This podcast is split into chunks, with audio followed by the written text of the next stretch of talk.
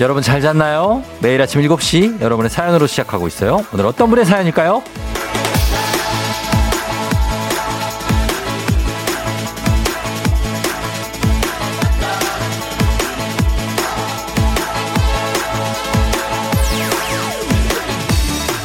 삼칠이일 님.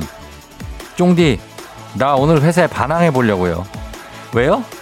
직장인은 반항하면 안 되는 거 아니잖아요? 왜 봐? 오늘 늦게 늦게 왕 늦게 출근할 거예요. 어떻게 될지 난 몰라요. 일단 저질러 보는 거죠.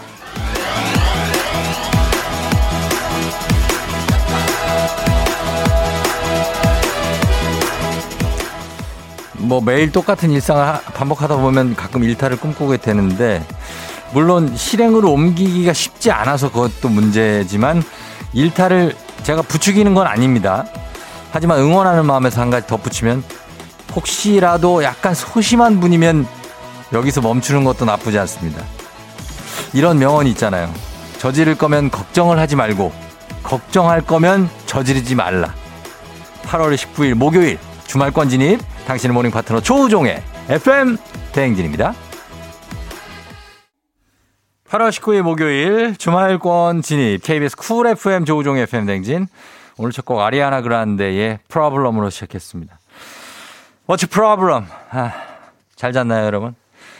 네, 오늘은 오프닝 주인공이 회사를 늦게 출근할 거다. 이 반항 자체가 사실은 조금 소심한 반항인데 어, 회사에 반항하면 안 되냐? 되는데요. 예, 뭐 결과가 어떻게 됐나 모르겠네. 이게 뭐 이제 오늘 온 사연은 아니니까 연락이 어떻게 올지 모르겠습니다. 연락 한번 줘보세요. 저희 주식회사 홍진경에서 더 만두 보내드리겠습니다. 어, 공칠칠삼 님이 싱글이면 저지르고 애가 있으면 정상 출근 강추. 야, 이 저 하루 늦게 출근하는 거에 이렇게 뭐 이런 것까지 생각해야 됩니까? 아, 그냥 늦게 가면 되죠. 우리가 이 정도예요? 그거 아닌데. 김우경 씨, 회사 아홉 시 삼십 분까지 출근인데 불안해서 항상 십오 분 전에 도착하는 척. 이렇게 우리가 벌벌 떨면서 살아야 됩니까? 그러지 맙시다. 예. 누차 얘기하지만 저는 이제 아홉 시까지 출근하는 게 싫어서 이제 회사를 나왔습니다. 그랬더니 지금 일곱 시까지 지금 출근하고 있어요. 인생이 이렇다는 걸 계속 강조해드리고, 아홉 시까지 나오기 싫어서 저는 반항이 아니라 그냥 퇴사를 해버렸습니다. 어, 저같이 소심한 사람들이 한 번 뭐 터뜨리면 크게 터뜨립니다. 예. 그런데, 아, 결과가 궁금하네요. 한번 연락 주세요. 어떻게 됐는지. 단문 오십 원, 장문 백 원의 문자 샵 팔구일공으로 연락 주시면 되겠습니다. 다들 반갑습니다. 가끔 반항해도 됩니다. 회사 다닐 때.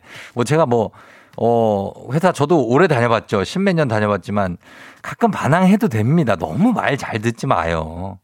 예. 거기 부장, 차장, 뭐, 저, 이사님 이런 분들도 다 옛날에 그랬던 사람들입니다. 예. 그거를 뭐, 이해 다 해주니까 반항이 아니라 그냥 좀 편하게 다니시기 바랍니다. 좀 스트레스 받지 말고. 자, 오늘, 어, 목요일이니까 이제 주말권이니까 이런 좀 기분 좋게 갈 수 있죠? 괜찮습니다. 예. 어, 우리 이충원 피디 백신 맞고 하자. 뭐 괜찮죠? 어, 백신 신생아네. 그 좀 앞, 좀 앞, 조금 아프죠. 그죠? 조금 괜찮았다고요? 근데 왜, 아, 괜찮았는데 반항입니까? 안 나온 거는, 아, 이거, 오케이라고요? 무슨 얘기지? 대화가 안 되고 있거든요, 지금. 알겠습니다. 괜찮은데, 백신 맞고 괜찮았는데 회사를 오지 않았습니다.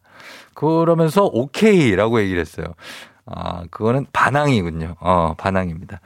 특히 이렇게 백신 맞은 분들은 다음 날에는 빠져도 됩니다. 저, 제가 부장이면 그래요. 왜냐면, 아니, 그, 아플 수도 있잖아요. 그럼 빠져야지. 저, 제가 부장이면 제가 먼저 얘기합니다. 내일 오지 마라. 무슨 일이 있어도 내일은 그냥 쉬어라.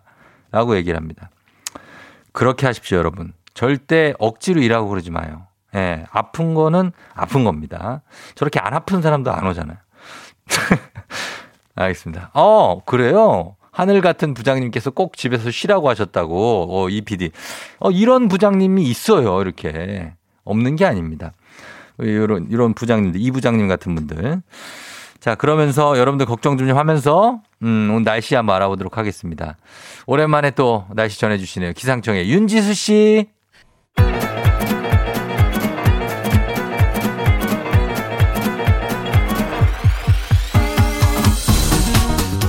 아, 아, 아, 들려요? 잘 들려요? 예. 그래요. 마이크 테스트요. 행진이 이장인데요. 지금부터 행진이 주민 여러분들 소식 전해 들어오시오. 행진이 단톡이요.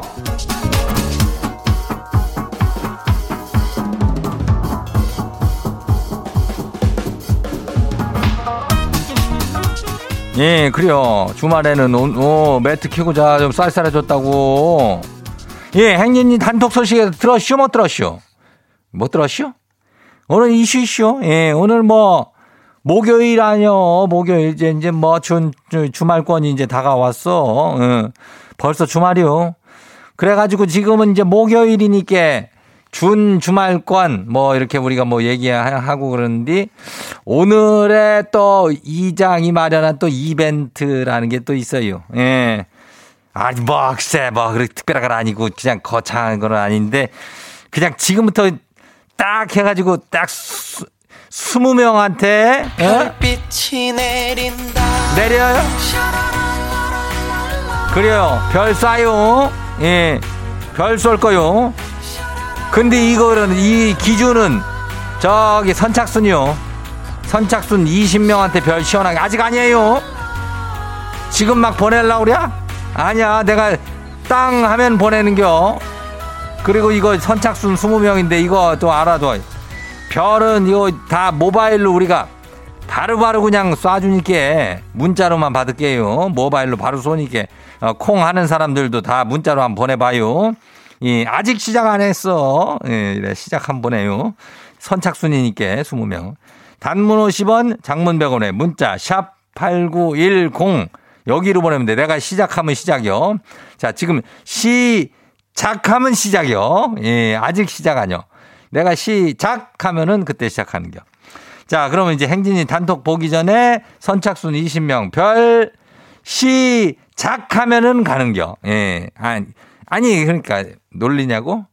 예, 아이 뭘 이렇게 뭘 던지고 그려? 에이, 그 장난친 거지. 알았어요. 자, 지금 진짜 가요. 자, 선착순 이십 명 별 쏴요. 자, 하나, 둘, 시작. 지금부터 보내요. 예, 지금 몇 시요? 일곱 시 십이 분 사십 초요. 어, 지금부터 보내면 돼요. 자, 그럼 행진이 단톡 봐요.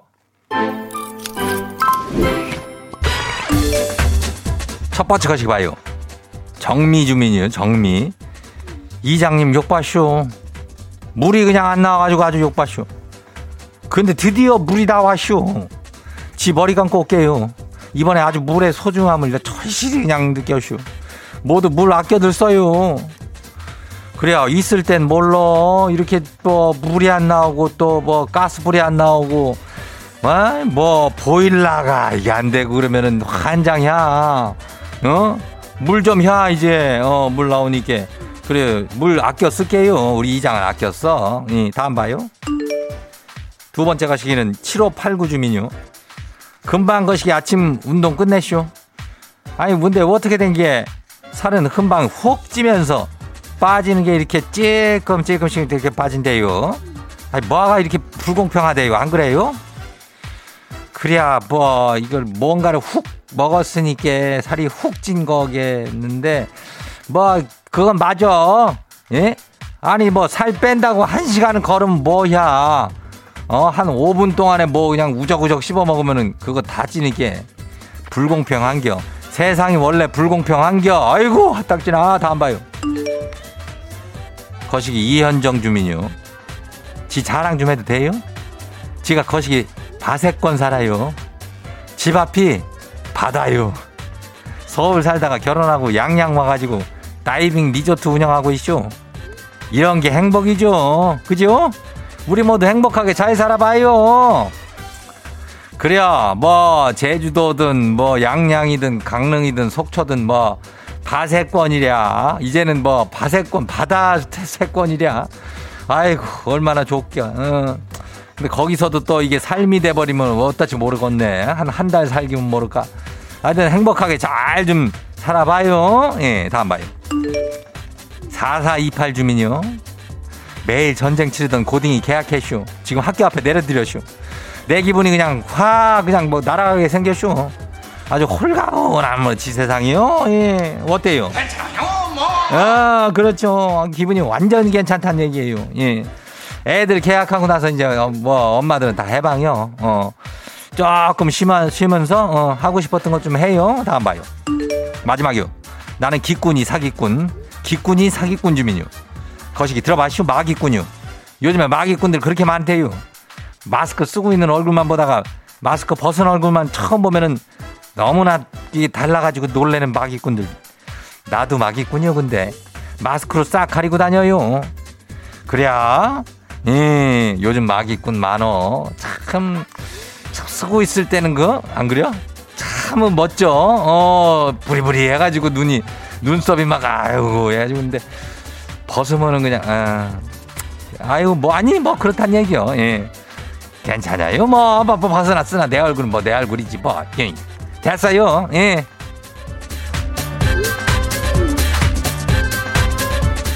오늘 행진이 단톡에 소개된 주민 여러분께는 건강한 오리를 만나다 다양오리에서 오리 스테이크 세트를 갖다 그냥 이놈을 아주 그냥 거시하게 그냥 삶아가지고 그냥 야유 스테이크로 해가지고 보내줄게요.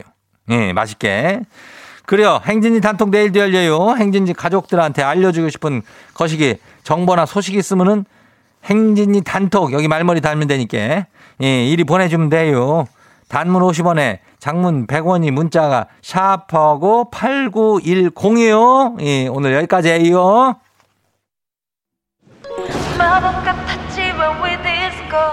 박진영 앤 선미 When We Disco.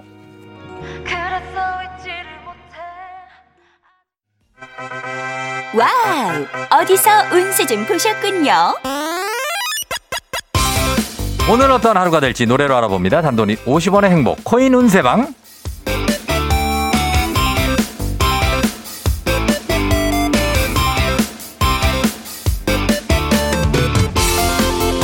한식의 새로운 품격 사원에서 제품 교환권을 드립니다. 여러분의 휴대폰 뒷번호를 노래방 책자에서 찾아 노래 제목으로 그날의 운세와 기가 막히게 엮어서 알려드립니다. 복채는 단돈 오십 원. 동전을 투입하세요.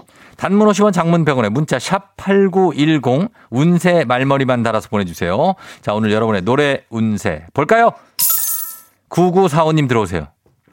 예, 단도직입적으로 좀 물어볼게요. 알려주세요. 저 오늘 운세 어떤가요?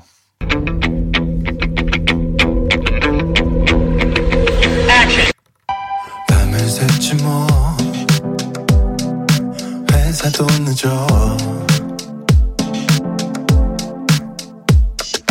내가 미쳤어 너무 빠졌지. 노래방 번호 구구사오팔 노래 운세 존박의 삼월 같은 너가 나왔네요. 지난 삼월을 떠올려보라고 합니다. 지난 삼월 같은 날을 보낸다고 떠올리라는데 우리는 뭔지 알게 뭡니까 우리가. 삼월 한번 떠올려보세요. 간식 상품권 쏩니다.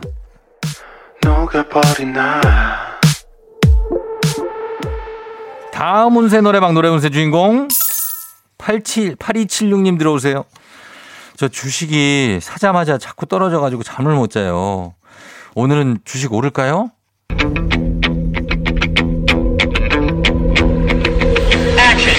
그렇게 내가 지켜줘야 해 돌아갈 수 있다고 말해줘 손 닿으면 갈 수 있을 것 같아서 널 잡아서 널 찾아다녔어. 노래방 번호 구팔이칠육 노래 음색 범키의 돌아가도 돼. 가사가 왜 이렇죠? 손 닿으면 갈 수 있을 것 같아 찾아다녔어.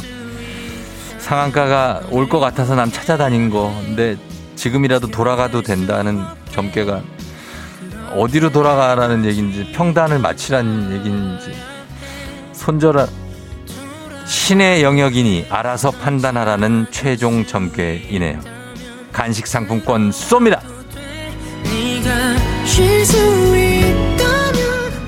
오늘의 마지막 노래 운세는 이분입니다. 오이일공 님 네. 지금요 아울렛에서 여름 옷을 많이 세일해갖고 너무 싸요. 내년 여름에도 입을 수 있으니까 사두겠다고 그러니까 아니 지금 다 지난 옷을 왜 사냐고 내년에 사라고 남편이 난리는데 아 지금 이거 사고 싶은데 이거 어떡하지? 어떡하죠?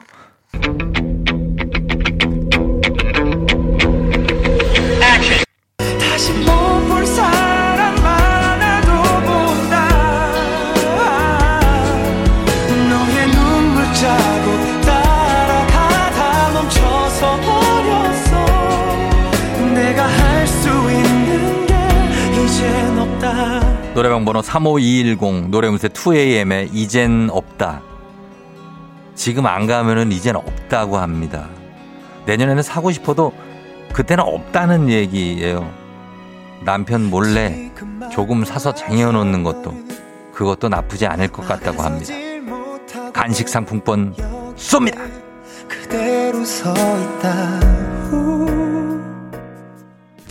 아쉽게도 벌써 약속된 시간이 다 되었네요. 꼭 잊지 말고 에프엠 대행진 코인 운세방을 다시 찾아주세요. 에프엠 대행진에서 드리는 선물입니다.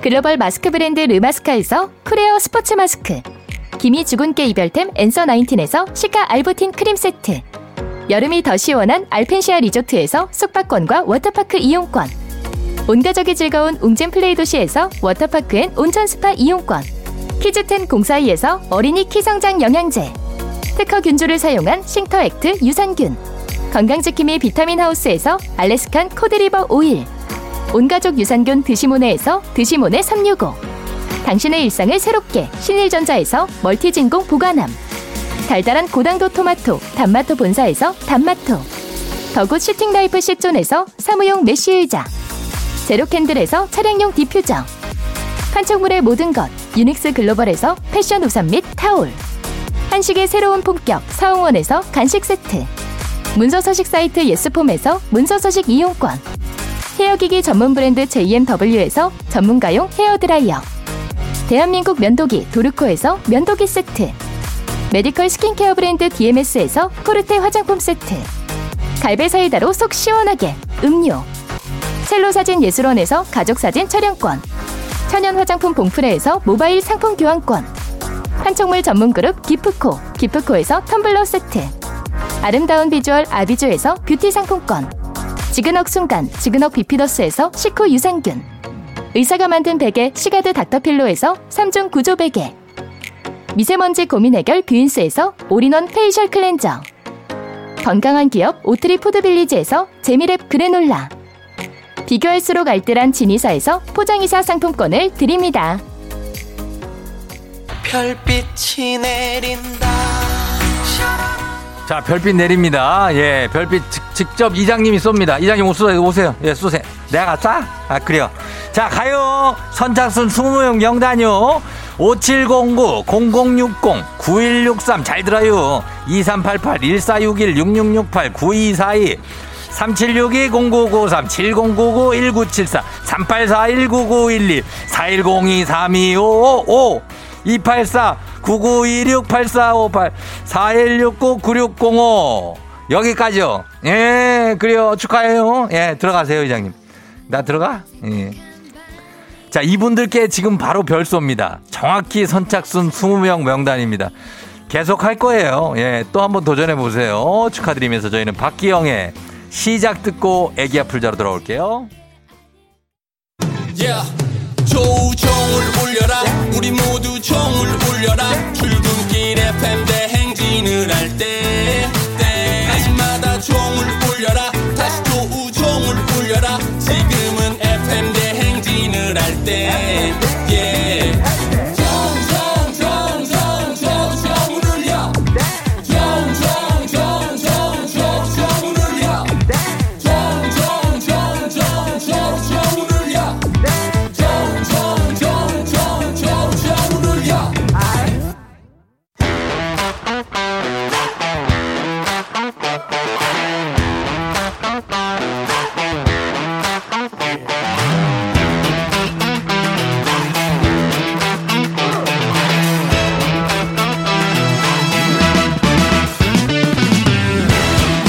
학연지연만큼 사회를 좀 먹는 것이 없죠. 하지만 바로 지금 여기 에프엠 댕진에서만큼 예외입니다. 학연 혹은 지연의 몸과 마음을 기대어가는 코너.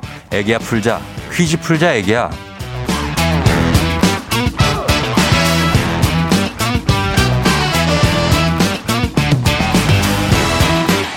학연지연의 숟가락 살짝 얹어보는 코너입니다. 애기야 풀자 동네 퀴즈. 정관장의 새로운 이너케어. 파이락 이너제틱 스킨바디와 함께합니다. 학교의 명예를 걸고 도전하는 참가자, 그리고 이 참가자와 같은 학교나 같은 동네에서 학교를 나왔다면 바로 응원의 문자 보내주시면 됩니다. 응원해 주신 분들도 저희가 추첨 통해서 선물 드려요. 자, 오늘 동네 스타 과연 탄생할 수 있을지, 오늘 누굴지. 오늘은 공칠공삼 님이네요. 오늘은 매일 출근길에 엄마가 지하철역까지 데려다 주시는데 퀴즈 참여를 한번 해보라고 하셔서 문자 보내요. 엄마와 함께 가고 있겠군요. 여보세요? 난이도하 십만 원 상당의 선물을 거는 초등 문제, 난이도 중 십이만 원 상당의 선물을 거는 중학교 문제, 난이도 상 십오만 원 상당의 선물을 거는 고등학교 문제. 자, 어떤 건 선택하시겠습니까? 저 고등학교요. 고... 조용히 해. 조용히 안 해도, 조용히 안 해도 돼요. 괜찮아요. 네. 고등학교 어디, 어느 고등학교 나오신 누구세요? 저 인천에, 네. 인천 외고 나온 어. 박주임이에요. 인천 외고? 네. 나온 박주임 님이요? 네, 주임, 그냥. 제 직급이요, 직급. 아, 저는 주임님이라고 그래서, 아, 주임님. 아. 박주임님. 네. 엄마랑 같이 가고 있어요? 네. 어, 그래. 좋겠다. 엄마 유후, 유후, 유후가 기분 좋, 좋은 유후네요. 어? 어후, 아, 좋아요. 예. 자, 박주임님, 인천 외고가, 인천, 어, 무슨 구에 있죠, 여기? 부평구요. 아, 부평에 있구나. 네. 그러면은 부평 쪽하고, 여기에서 주안은 좀 뭔가요, 주안? 주안. 주안 좀 뭔가? 음, 부평, 멀, 멀어요? 작전동, 그쪽 가까운가요? 계양구 가깝죠? 계양구 가까워요. 어, 계양, 부평, 계양, 뭐 이쪽에서 우리 응원 문자 일단 받아보면서 인천 외고 출신 박주임님. 주임님. 네. 네. 엄마처럼 릴렉스 한번 해봐요. 엄마가 좀 약간 남일이라고 되게 편하게 네. 계신 것 같은데. 엄마요? 어, 엄, 아, 예, 엄마랑. 응원하라고 가... 하라고요? 어, 그니까 내 얘기 잘 안 들리는군요. 지금, 지금 아무 얘기도 안 들려요? 아, 들려요, 들려요. 들려요? 좀 긴장하고 계신 것 같아요. 네. 안녕하세요. 아, 예, 어머니 조용히 좀 네. 하세요. 조용히 좀 하세요. 자, 우리 박주임님. 네. 어때요? 느낌이 어때요? 지금 퀴즈 풀 건데 이제. 어, 떨려요. 많이 많이 떨리는 것 같아요. 네. 어, 근데 떨리면은 아는 것도 못 푸니까. 네.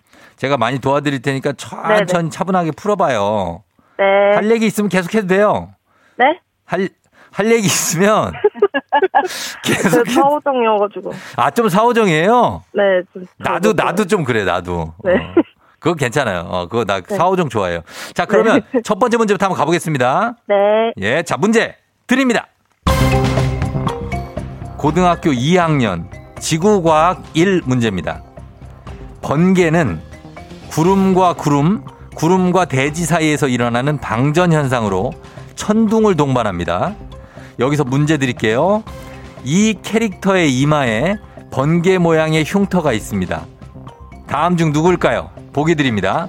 일 번 펭수, 이 번 캡틴 아메리카, 삼 번 해리포터. 삼 번 해리포터요. 삼 번 해리포터요? 네네. 봤어요? 봤어요. 흉터가 있다고요? 네. 해리포터 정답입니다. 예, 해리포터 정답. 잘 맞췄네요. 예, 문제는 잘 맞히네. 네. 예. 해리포터 좋아해서. 아, 해리포터를 좋아해요? 네. 아, 또 마침 이 문제가 나왔네. 해리포터에 나오는 마법 학교의 이름은 무엇일까요? 꼬꼬마. 어, 너무 당연한 걸 물어봤구나. 어, 그래. 나를 약간 무시한 거예요, 방금? 네, 아니에요. 전, 아, 그건 아니고. 알았어요. 우리 박주임님은 지금 네. 어디서 어디까지 출근해요? 저 집에서 전철역까지요. 집에서 전철. 아, 집에서 구로역까지. 집에서 전철역인데 집은 어디고? 구로까지. 잠깐만 있어봐. 구로. 집은 어디예요? 집은? 인천 구월동이요. 구월동. 네. 아, 구월동 잘 알죠. 오. 내가 여기서 알바를 했거든요. 아, 진짜요? 아, 그러니까 구월동은 아닌데 남동공단 알죠? 네네, 알아요. 음, 거기서 구월동 나가는 건 금방 나가요. 네. 어, 그래가지고, 아, 여기 석바위 알아요? 석바위? 석바위 알죠. 어, 거기서 많이 놀았다고. 아. 왜, 엄마, 왜요? 아니. 예, 그냥. 어, 아이나 또. 리액션이 좋아서. 아, 또 어머니 너무 좋다 또. 예. 네. 목소리 너무 좋으시고. 그래요. 그럼 자, 그러면 이제 첫 번째 문제 잘 풀었으니까. 네네. 두 번째 문제 한번 가는데 우리 사회 학연지연 타파 외치지만 여기서만큼은 굉장히 중요합니다. 네. 자, 갑니다. 동네 친구를 위한 보너스 퀴즈. 지금 참여하고 계신 인천 외고 출신의 박주임님과 같은 동네 학교 출신들 응원 문자 보내주세요. 단문 오십 원, 장문 백 원에 정보 이용료들은 샵 팔구일공입니다. 자, 인천 외고 출신이 많이 없고 뭘 같이 쓰는 학교라는 분들이 많이 들어오고 있어요. 아, 그 예. 운동장 같이 쓰는 학교 있거든요. 아, 그래요? 네, 다 같은 계단이어가지고. 어, 보니까 어 명신여고라고 있어요? 네, 있어요. 바로 옆에. 명신여고에서 응원이 많이 들어오고 있어요. 명신여고 응원 많이 들어오는데 인천 외고 출신들이 지금 안 들어오네. 예, 그래요? 그분들 좀, 네, 좀 보내주세요. 외고 출신도 약간 숫기가 없어요? 그런 것 같아요. 그런 것 같아요? 어, 아이 좀 보내주시면 좋겠습니다. 자, 네. 그래서 이번 문제 성공하면 획득한 기본 선물과 함께 십오만 원 상당의 유산균 얹어드립니다. 그리고 동네 출신 청취자분들 응원해주신 분들 명신외고 포함해서 모바일 커피 쿠폰 보내드리도록 하겠습니다. 명신외고예요, 여고예요? 여고예요. 여고예요, 여기는. 네. 자, 알겠습니다. 좀 가겠습니다. 어, 인천외고에서 선생님이 한 분이 응원을 보내줬어요. 인천시 부평구 산곡동에 있는 인천 유일의 사립 인천 외고고등학교 파이팅! 이렇게. 사구육사님이. 맞아요? 네? 번호만 들으면 모를 것 같은데. 번호만 들으면, 아, 모르죠, 당연히. 산곡동에 네. 있죠? 예. 네, 산곡동에 있어요. 어, 그러니까. 자, 요 응원에 힘입어서 이 문제 잘 푸시면 돼요. 네. 자, 이거 잘 들어보셔야 돼요. 네. 예. 자, 문제 드립니다. 고등학교 일 학년 한문 문제입니다. 이것은 딱 봐도 다르게 생긴 콩과 보리를 구별하지 못한다는 뜻에서 비롯된 단어입니다. 흔히 세상 물정을 모르는 어리숙한 사람을 말하죠. 요즘은 지나치게 순수하거나 숫기가 없는 남녀를 가리킬 때 씁니다. 이것은 무엇일까요? 자, 본인에게 십오만 원 상당의 유산균이 이 문제 맞히면 갑니다. 그리고 지지해주고 응원해준 동네 친구 삼십 명의 선물이 이 문제에 걸려 있습니다. 지나치게 순수하거나 숫기가 없는 남녀. 콩과 보리를 있어요. 구별하지 못할 정도로 세상 물정을 모른다. 뭐라고요? 힌트 있어요. 힌트요? 네.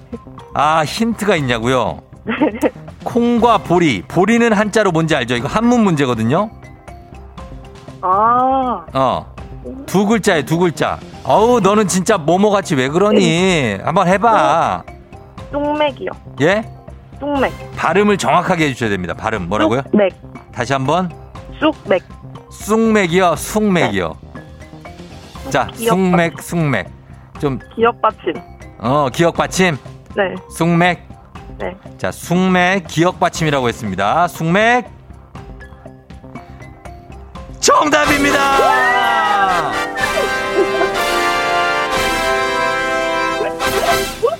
예, 잘 맞춰주셨습니다. 예, 정답은 쑥맥이었어요. 자, 박주임님. 네. 아, 이 문제 성공하면서 인천 외고를 빛내게 됐습니다. 네. 예, 소감 한 말씀 부탁드릴게요. 엄마 맨날 데려다줘서 고마워.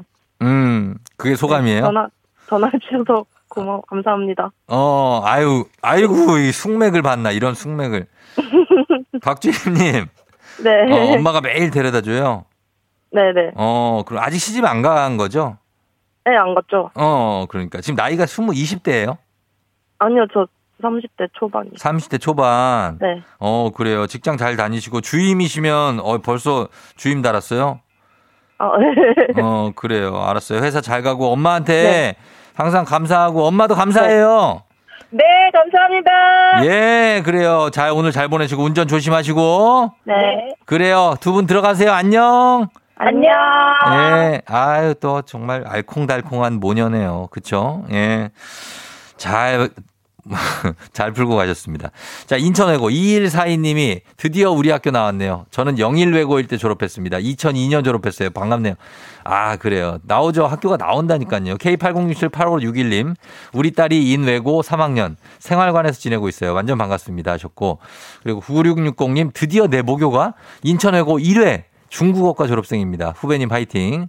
칠구육이 님, 우리 아들 현재 인천 외고 이 학년입니다. 퀴즈 잘 푸세요. 응원할게요. 처음으로 문자 보냅니다. 하십니다. 아, 그래요. 이오삼오 님도 인천 외고 졸업생이에요. 파이팅. 물음표를 스무 개 정도 보내, 열 개인가? 케이 일이일구팔삼공칠오 님. 어머, 이게 진짜, 어머, 신기해요. 저 여기요. 있어요. 인천 외고. 저는 일본어과요. 문자 쓰는데 왜 떨리죠? 매번 문자 보내도 소개가 안 됐어요. 하셨습니다. 예, 그래요. 이제 소개가 되면서, 소개가 되면서 선물까지! 이분들께 쫙 쏘겠습니다. 선물 쫙 쏘면서 바로 다음 문제로 이어가도록 하겠습니다. 갑니다. 예, 우리 인천외고 교사 선생님도 선물 드릴게요. 가볍지만 든든한 아침 포스트 콤프라이트와 함께하는 오구오구 퀴즈. 자, 에프엠 댕진 가족 중에서 오 세에서 구 세까지 어린이라면 누구나 참여 가능한 오구오구 노래 퀴즈입니다. 자, 오늘은 여덟 세입니다. 여덟 살 조서윤 어린이가 오구오구 노래 퀴즈 불러줬어요. 초등학교 일 학년. 서윤 어린이 노래 듣고 여러분 제목만 보내주시면 됩니다. 열 분 추첨해서 선물 드려요. 짧은 걸 오십 원, 긴 건 백 원, 문자 샵 팔구일공. 콩은 무료입니다. 자, 서윤이 나와주세요. 서윤이 너의 모습 너의 모습 너는 마치 내 심장 밟고 왔나봐 이제 벗어나지 못해 서둘가 나 당당하게 눈으로 너의 매력쳐 착한 여자 일색이란 생각들은 부풀쳐 소소하게 거침없게 정말 너는 환상적 돌이킬 수 없는 매금 내일을 잊어버렸어. 그래 그래 아우 정신없어. 아우 예 뒤에 뒤에서 누가 의자를 좀 움직이신. 아, 굉장히 정신없게 이어지는 어떤 랩과 음악의 물결. 예, 정신이 없어서 제대로 못 들었습니다. 자, 다시 한번 들어보도록 하겠습니다. 한 번의 기회가 더 있습니다. 자, 서윤아. Sorry, sorry, sorry, sorry. 내가, 내가, 내가 먼저 내게, 내게, 내게 빠져, 빠져, 빠져 버려. Sorry, sorry, sorry.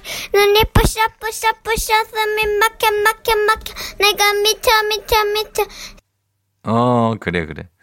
그래, 뭐, 노래가 어쨌든 간에, 어쨌든, 이게 제목 맞히긴 너무 쉽게 해주네. 어, 자, 여러분, 이거 제목 보내주시면 됩니다. 자, 노래 제목 짧은 건 오시면 긴 건 백 원 문자 샵팔구일공 콩은 무료예요. 저희 음악 듣고 와서 정답 발표합니다. 음악에 힌트가 있죠. 슈퍼주니어 T의 로꾸거! 슈퍼주니어 T의 로꾸거 듣고 왔습니다. 자, 그러면 이제 서윤이의 노래, 과연 정답이 뭘지 보도록 하겠습니다. 오늘 정답, 뭐죠? Sorry, sorry, sorry, sorry. 내가, 내가, 내가 먼저 내게, 내게, 내게 빠져, 빠져, 빠져 버려. Sorry, sorry, sorry. 눈이 부셔, 부셔, 부셔. 숨이 막혀, 막혀, 막혀. 내가 미쳐, 미쳐, 미쳐. 예, 그래요. 김윤아 씨가 어, 슈퍼주니어의 쏘리 쏘리 춤추면서 부르나 봐요. 그런가 봐. 안무에 좀 더 신경을 쓰는 것 같아. 어, 우리 서윤이. 이일사칠 님, 귀여워, 미쳐, 미쳐, 출근길에 빵 터졌네요. 정답, 쏘리, 쏘리요. 하셨습니다. 예, 쏘리, 쏘리가 정답이었고요. 자, 오늘 선물 받으실 분들 명단 홈페이지 선곡표 게시판에 올려놓겠습니다. 조서윤 어린이는 춤을 노래보다 더 잘 출 것 같은데, 어쨌든 노래도 잘했습니다. 오늘 오구오구 노래 불러준 여덟 살 조서윤 어린이 고맙고, 시리얼바 삼촌이 보내줄게요. 오구오구 노래 퀴즈의 주인공이 되고 싶은 오 세에서 구 세까지의 어린이들, 카카오 플러스 친구, 조우종 에프엠 대행진 친구 추가해 주시면 자세한 참여 방법 나와 있습니다. 많이 참여해 주세요. 너가 아침에 나올 때 다시 나를 봐주지 않을까 생각해 다시 또 play 혹시 내가 힘겨울 때 나에게로 걸어와 버튼을 눌러줄 수 있니 please play play radio and play play on it play play 조종의 에프엠 댕진 play play radio and play play on it play play 조종의 에프엠 댕진.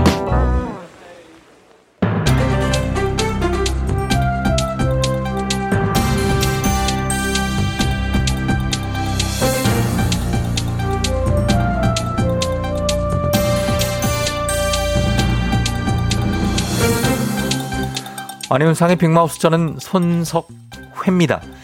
이십구 일까지지요. 제주도도 거리두기 사 단계로 격상을 했지요. 제주국제공항의 풍경도 확연히 달라졌다고 하지요. 이달 들어 처음으로 관광객이 삼만 명 아래로 떨어졌고요. 지난해 같은 날보다 삼십삼 점 오 퍼센트가 감소한 수치라고 하지요. 그래? 안녕하십니까. 저 김지원입니다.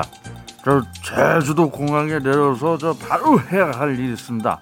공항 근처 제일 가까운 흑돼지 전문점으로 달려가서 저 그래서 갈치 속젓 딱 찍어서 배를 든든하게 채워줘야 되는 거야. 그렇지? 아하하 참. 제주 흑돼지 먹었으면 그 외엔 어떻게 하면 되냐고요? 다음 코스로 넘어가기 전에 저 가볍게 입을 헹궈야죠. 저 한 손에는 한라봉 주스, 한 손에 우도 땅콩 아이스크림을 딱 주고서는 저 그렇게 막 돌아다니면서 드시면 안 되지요. 안 좋은 말로 할 때 자제를 좀 부탁드리지요. 오후 여섯 시 이후에는 사적 모임 이 인 적용, 동거 가족 외 세 명 이상의 관광은 렌터카로 이동하거나 숙박도 안 된다고 하지요. 알지 알지. 저 원래 제주도는 혼자 없어. 예, 저 혼자 가는 게 맛이죠. 혼자 가서 맛있는 거 다 먹고 오는 거야 지금. 아하 참. 그 혼자 없어 예는 그 혼자 오라는 게 아니고요. 아, 제주도 사투리로 반갑습니다라는 뜻이지요. 그래? 아, 그걸 혼자 없어 예라고 하니까 혼자 오라는 건 줄 알고. 아, 난 혼자 왔는데 그래서. 어, 혼자 와도 문제 없습니다. 저 혼자 먹기 딱 좋은 저 우리 저 해녀의 뭐 전복죽. 와, 그 탱탱한 거 쫄깃한 전복이 저 마구 씹히는 전복죽 후루룩 그냥 혼자 먹기 딱이에요. 그지? 아, 참 전복죽만 후루룩 먹고 그냥 일어나면 저 우리 저 해녀 이모님께서 많이 섭섭해하세요. 멍게 해삼 소라 저 아침에 힘들게 물질해가지고 올라오셨는데 아 이거 맛을 안 보면 예의가 아니지. 한 접시 깔끔하게. 아 좋다. 저 그렇게 아, 먹다가는 숙소로 돌아가지는 못하죠. 왜 또? 호텔 체크인에 주민등록 등본이 필요한데요. 가족이라도 가족관계 증명이 돼야 숙박을 할 수 있지요. 걱정할 필요가 없습니다. 왜냐하면 혼자 없어요. 나 혼자 왔. 아 이제 이게 반갑다는 뜻이라고 했지. 참. 아 그거 그렇고 저, 저 제주도까지 왔는데 저 그 숙소에서 그냥 잘 수는 없습니다. 저 포장해서 숙소에서. 아 먹기 좋은 아 그래 갈치조림. 아 이게 이렇게 통통한 갈치는 어 제주도 아니면 먹을 수가 없어요. 자 갈치를 탁 먹고 나면 자박자박한 양념에 푹 익은 무 그 무를 일단 으깨갖고 양념이 잘 배어들게 해주고 그 위에 저 저 흰쌀밥 어 푹 입에 어 아 나 벌써 침이 고여요 지금. 아, 어떻게 같이 드실까면 예. 사 인분을 저 포장을 하셔야 되는데. 예, 사람이 둘만 갈 수 있는데 어떻게 사 인분을 포장을 하는지요. 그리고 저는 안 먹지요. 굳이 가서 드시기만 할 거면은 요즘 어디서든 산지직송 배달도 가능하지요. 그렇지. 좋은 말로 할 때 다시 한번 외출 자제를 좀 부탁드리지요. 아,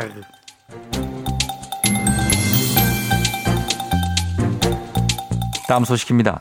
신규 신용대출에 대해서 연소득까지만 대출이 가능하도록 하는 규제가 추가됐다지요. 상대적으로 소득이 낮은 엠지, 이공삼공 세대 직장인들에게는 숨통이 막혀오는 소식이지요.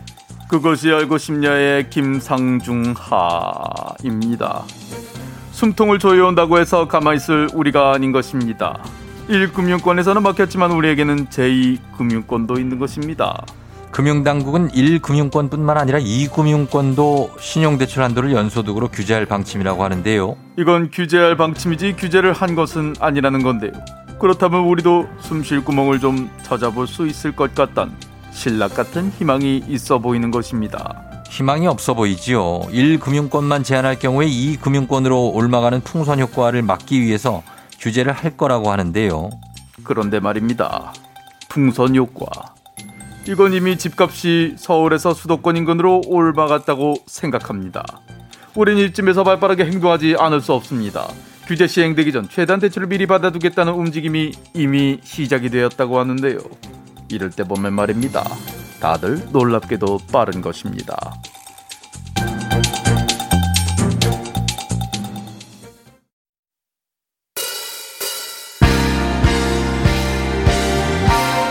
자, 오랜만에 듣네요.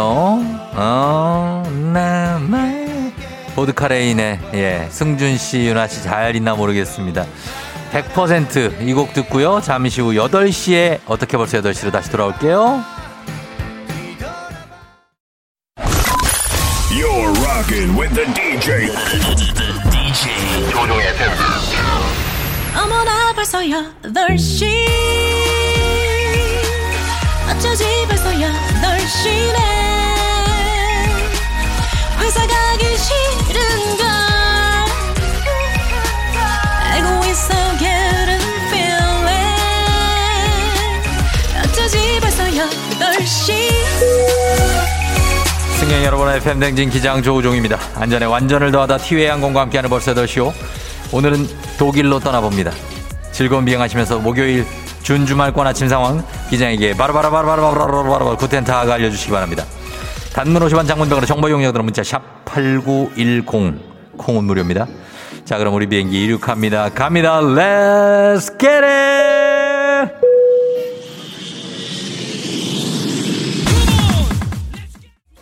그렇다면 누구인지 내게 말해봐. 그렇다면 사실을 내게 말해봐. 내게 말해줘. 너는 왜? 아, 아, 아, 아, 아. 아, 예, 아. 김준함 씨. 여덟 시 오랜만에 지하철 타고 가는데 지하철 반대 방향으로 가버렸어요. 벌써 다섯 정거장이나 지났는데 오늘 지각 예약입니다. 이영호씨 하품이 계속 나와요. 백 번 백 번 한 것 같아요. 턱이 빠지는 소리가 났어요. 제발 일어나시기 바랍니다. 정신 차리면서 독일로 Let's get it!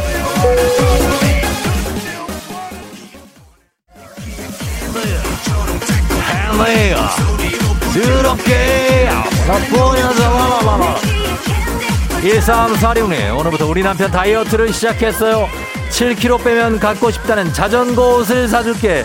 제발 좀 빼자. 칠 킬로그램 빼면 구십삼 킬로그램가 되는 거일 수도 있네요.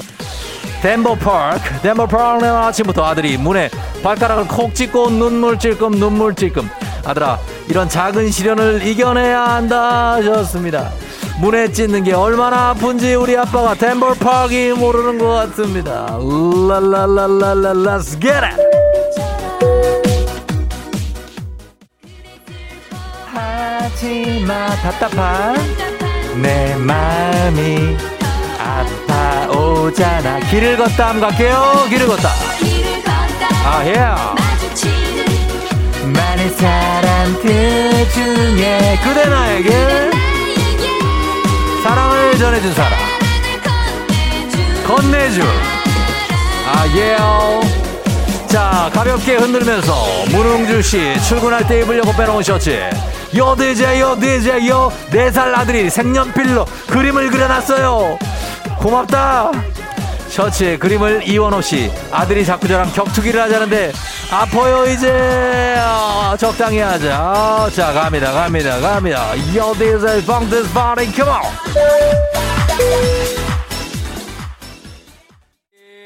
나를 볼 때마다 내게 가슴이 들어가는 있었지. 난 그냥 그게 나를 만든 거야. 예예예예예예예예예. 설레네. 아야 예예예예예. 자 텐션 올려가면서 육삼공삼 님 분당에 단천변 걸어서 출근 중인데 하늘이 너무 맑아요. 어릴 때 스케치북에 색칠한 하늘색 물감색이에요.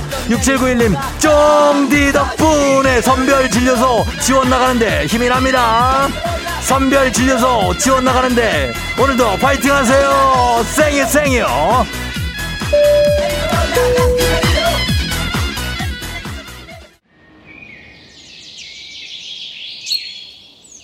에프엠 대행진 벌써 여덟 시 호. 발밑으로 푸른 강이 내려다보이는 이곳 독일의 테겔버그에 도착했습니다. 오스트리아와의 국경을 접한 산악지대죠. 이곳에서 자 여러분 오늘은 행글라이딩을 체험해 봅니다. 자 그러면 이제 도움 닿게 해볼까요? 자 갑니다. 뛰어. 자, 나, 자 날아올랐습니다. 공중에 떴습니다. 자,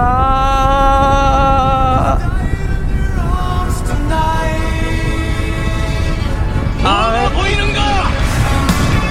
뭐가 보이냐고요?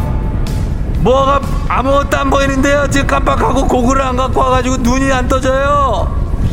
여보세요. 아, 이 바람이 이거 바람에 내 눈이 뒤에 돌아간 것 같은데요. 여보세요. 난 내려갈 수 없나? 아, 이 바람 좀 좋아. 아 코로나 시대 여행을 떠나지 못하는 청취자들이 한 여행지 에이에스엠알 내일도 바람만 그친다면 원하는 대로 열심히 안전하게 모셔보도록 하겠습니다. 땡큐. 자 다시 알아보죠. 예, 기상청 연결합니다. 아우 눈이 맵네 눈이 매요. 기상청 윤지수씨 전해주세요.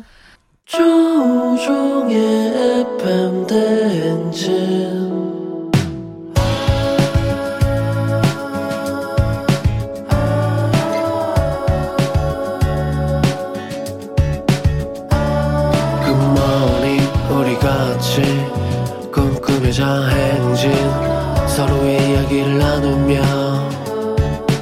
꽃을 피워봐요. 조종의 에프엠 대행진.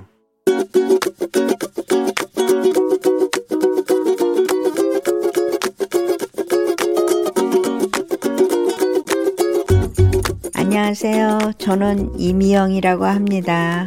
저는 딸한테 잔소리하고 싶어서, 우리 딸은 엄마한테도 잘하고 든든한 딸인데 딱 한 가지 잔소리를 하려고요. 알람을 해놓고 잠을 자는데 아침에 일어날 때 되면은 알람 소리를 듣는 건지 안 듣는 건지 알람 소리가 울리는데도 계속 잠을 자고 있어요.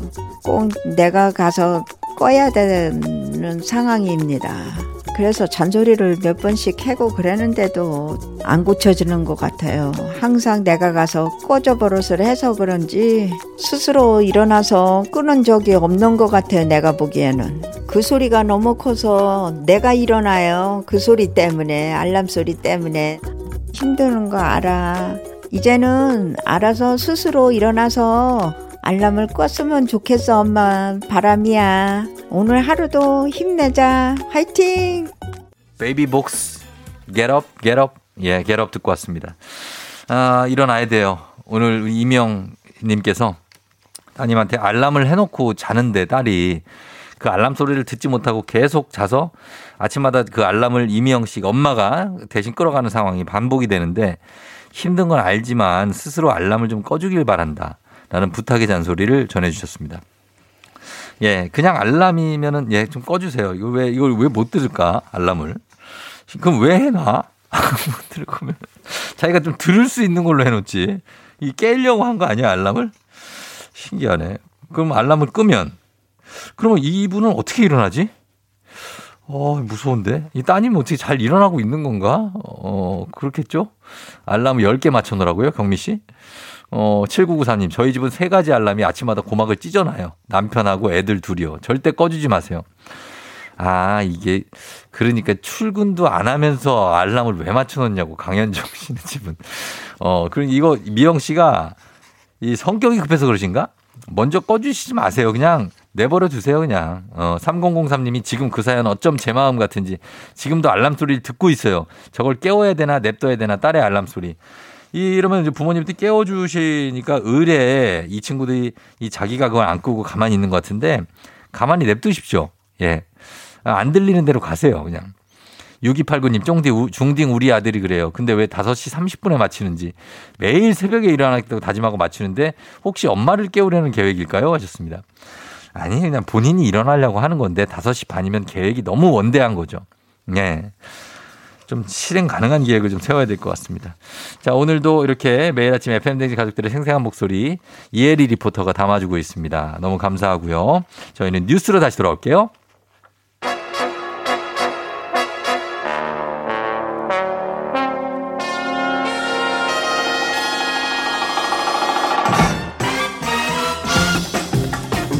모닝뉴스 케이비에스의 조정인 블리블리블리 기자와 함께합니다.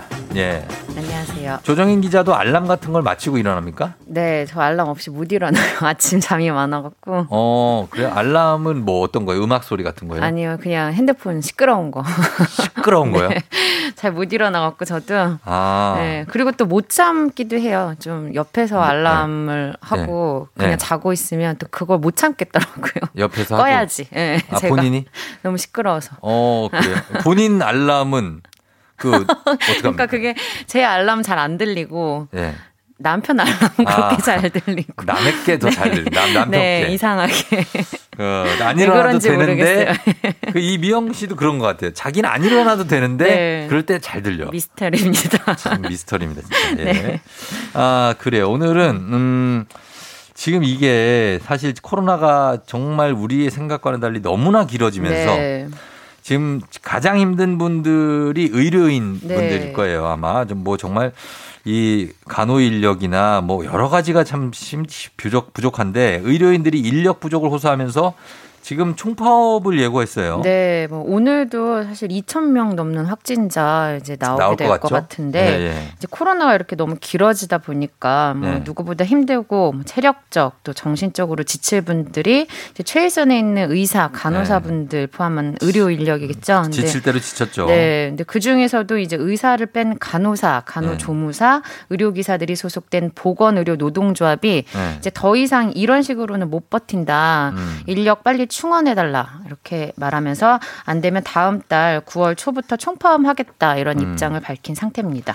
어, 네. 그래요. 많이 사실 이해 못하는 바가 아닙니다. 이분들이 힘든 거 알고 뭐 사실 일 인당 수십 명의 환자들을 봐야 되니까 네, 하루에 네. 쉽지가 않은 일인데 그러면 지금 코로나가 일 년 반째 넘었고 네. 앞으로도 상당 기간은 계속 이어질 기미예요. 그죠? 네, 그렇죠. 이어질 것 같으니까 인력 충원을 하긴 해야 될 것 같은데 이건 네. 어떤가요, 지금 상황이? 네, 뭐 인력 충원 필요성 크다는 점 노조나 정부 크게 이견은 없 고요. 네. 교대도 제대로 못하고 일할 정도로 이제 일손 딸리는 곳들이 많은 게 이제 분명한 사실인데 예. 다만 이제 정부가 충원 노력을 하고는 있는데 사람 모으기가 쉽지 않다 이렇게 설명을 하고 있어요. 근데 음. 노조 측에서는 예. 정부가 의지가 없어서 그런 거 아니냐. 예. 예산 좀 더 투입하고 좀 적극적으로 나서라. 안 그러면 정말 파업 불사하겠다 이런 입장입니다. 음. 그래요. 이게 뭐 사실 이런 파업 예고가 아주 뭐 집단 이기주의로 보이진 않습니다. 네. 실제로 현장이 어렵기 네. 때문에 저희가 예. 봐도 정말 힘들어 보이더라고요. 그렇습니다. 근데 이제 정부에서는 사람 모으기가 쉽지 않다고 하는데 진짜로 사람 모으기가 어려워서 그런 걸 수도 있는 건가요? 네, 좀 그런 면도 좀 있는 것 같고요. 뭐 네. 지금 노조원이 한 육만 명 정도 되는데 이게 네. 파업 현실화되면은 진짜 의료 현장에 미칠 영향력이 상당할 수 있어갖고 좀 대책을 좀 빨리 마련해야 될 것 같습니다. 그렇죠. 의료 인력이라는 게 뭐 그냥 몸만 간다고 되는 게 아니라 네. 예, 여러 가지 기술과 교육이 필요하니까 네. 한번 예, 지켜보겠습니다. 어, 그리고 다음 뉴스는 앞으로 은행에서 신용 대출을 받을 수 있는 한도가 줄어든다. 이런 네. 뉴스가 있습니다. 네, 최근에 정부가 시중 은행들을 불러 모아서 이렇게 네. 권고를 했는데요. 앞으로 신용 대출은 고객 연봉의 백 퍼센트까지만 해줘라. 음. 그러니까 연봉만큼 해줘라. 네. 연봉이 오천만 원인 고객은 오천만 원까지만 신용 대출 해주고 음. 그 이상은 해주지 말라고 이제 가이드라인을 줬습니다. 가이드라인요. 네, 가이드라인이요. 그러면은 요즘에 가계 부채가 좀 빨리 느니까 그런 것 같은데 가이드라인이라면은 이거는 어떻게 지시한 거나 뭐 아니 그런 건 아니 통보나 권고 이런 거 아닙니까? 네, 뭐 형식적 표면적으로는 그냥 가이드라인인데 뭐 예. 사실상은 지시입니다. 그래서 엄격하게 아, 따지면 은행이 민간 기업이기 때문에 예. 정부가 지시를 할 수는 없는데 그렇죠. 그래서 이제 가이드라인이라는 용어를 쓰는 거거든요. 음. 근데 꼭 이게 아니더라도 금융당국이 가이드라인 이제 내리면 예. 은행들은 사실 불만이 있어도 대부분 따르거든요. 그래서 음. 이번에도 비슷할 것 같고. 네. 그래서 이제 말만 가이드라인이지 실제로는 정부가 정한 대로 이루어질 가능성이 굉장히 큽니다. 가계부채에 대한 심각성을 어떤 통감하고 있나 보죠, 정부 쪽에서는. 네, 그렇죠. 이게 아주 네. 가장 큰 이슈의 가장 큰 화두죠. 아, 그래요. 네.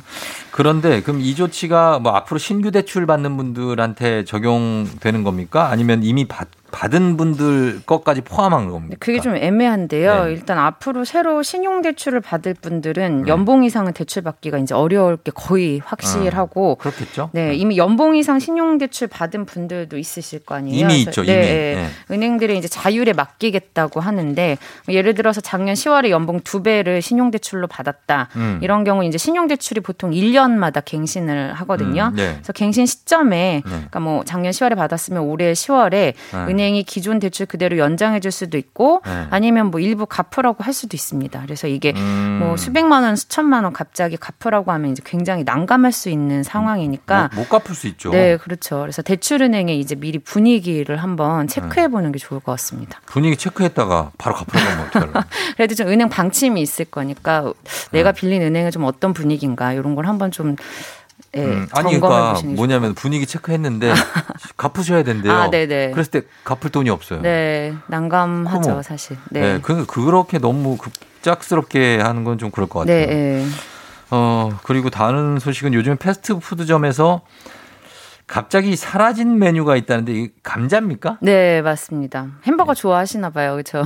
저는 햄버거 빠삭합니다. 아, 어디에서 뭐가 팔고 있는지 다 아는데 감자가 네. 지금 없다고요? 아, 네. 그 맥도날드나 뭐 롯데리아 뭐 이런 데 가보셨으면 잘 알 텐데 프렌치 프라이 음, 네. 감자튀김이 거의 품절 상태거든요. 아, 요즘 못 가봤는데. 네. 아, 한번 가보시면 뭐 맥도날드가 이제 가장 심한데 네. 보름 넘게 감자튀김 못 팔고 있고 어. 대신에 치즈 스틱이나 너겟 종류 이렇게 대신하고 있습니다.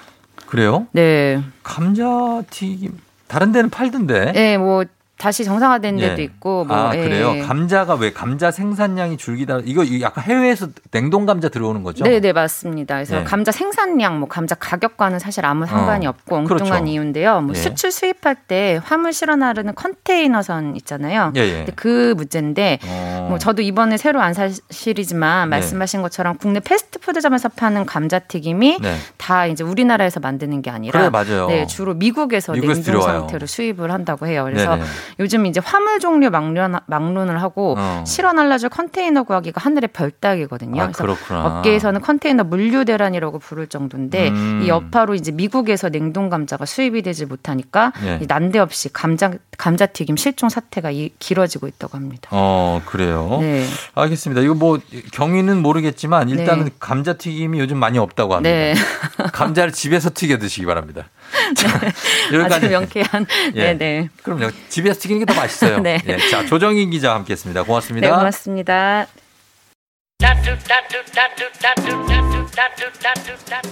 자, 에프엠 댕진 함께하고 있습니다. 아, 이미선 씨, 으아, 쫑디 사람 많은 곳에서 넘어졌어요. 무릎에서 피가 나는데 아픈 것보다 너무 창피해요. 그렇습니다. 사람 많은 곳에서 절대 넘어져서는 안 됩니다. 엄청난 창피함이 우리를 찾아옵니다. 예, 그리고 이구칠오 님이 우리 의사 선생님들 생활치료센터에 방역 주 백 시간을 일하신다고 너무 고생하신다고 하시는데 정말 방역을 위해서 우리 일하고 계시는 의료진들, 간호사분들 너무나도 고맙습니다. 고생 많으신데 파업이 좀 잘 좀 진정됐으면 좋겠습니다. 자, 잠시 후에 부자의 세계 오늘 부동산 편 함께합니다. 부동산에 관심 있는 모든 분들 이곳으로 모이시면 되겠습니다. 잠시 후에 다시 돌아옵니다.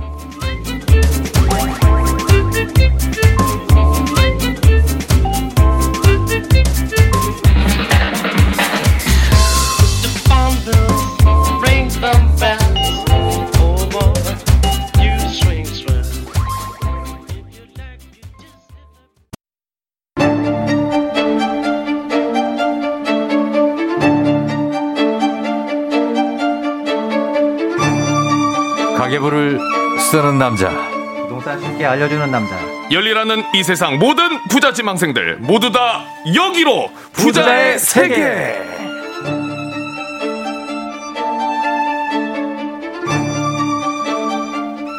부자의 세계 오늘은 부동산 편으로 함께하도록 하겠습니다. 자, 부동산. 자, 먼저 기타 잘 치는 배짱이가 되고 싶은 일개미 에스에스지 랜더스 장래 아나운서 곽수산 씨 어서 오세요. 또로링. 안녕하세요. 곽수산입니다. 야구 잘 하고 있어요? 아, 요즘 무관중이어가지고 음. 아, 팬 여러분들 좀 많이 그리운 상황입니다. 본인이 진짜. 진행을 하긴 해요? 경기 시작할 때 네. 우리 선수분들 스타팅 라인업 어. 딱 외쳐주고 그리고 퇴근. 퇴근입니다. 꿀직장이네. 아유, 뭐가 없어요. 근데 저는 일하는 게 좋죠. 팬들도 아, 같이 하면 좋은데 어. 아, 창구가 많이 부족합니다. 많이 부족하다. 네. 예, 그래요. 아이고. 자, 그리고 수산 씨를 비롯한 우리 부동산 초보들 위한 맞춤 가이드죠. 우리 부동산 공부는 처음이라라는 또 책도 쓰신 최상욱 대표님 안녕하세요. 네, 안녕하세요. 최상욱입니다. 예. 최상욱 대표님은 어때요? 요즘에는 어떻게 많이 바쁘시죠? 아, 요즘 바로 예. 직전까지는 한 달 동안 휴가를 좀 다녀와가지고. 아, 안 바쁘시죠? 안 바쁘시죠? 안 바쁘시네, 생각보다. 아, 바쁘시죠? 라는 질문이 있어서 그냥 툭 던져봤는데 한 달 살이를. 아니, 갔다 왔더니 매우 바쁜 것 같습니다. 아, 갔다 일이 몰려가지고. 네. 아.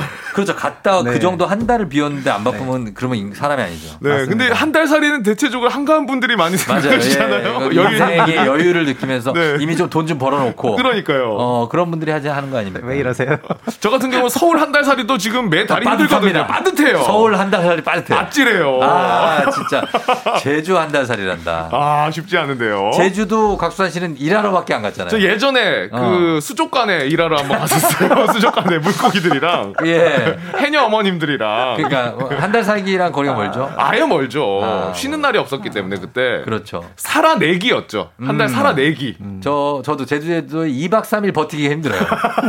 육아 때문에 그러신 거 아니에요? 아, 예, 여러 가지로. 아, 여러 가지로. 어, 많이 힘듭니다. 예. 자, 오늘 그래서 우리 최동욱 아 채, 죄송합니다. 최상욱 아, 최상욱 대표님과 아찔하네요. 네. 가보겠습니다. 네.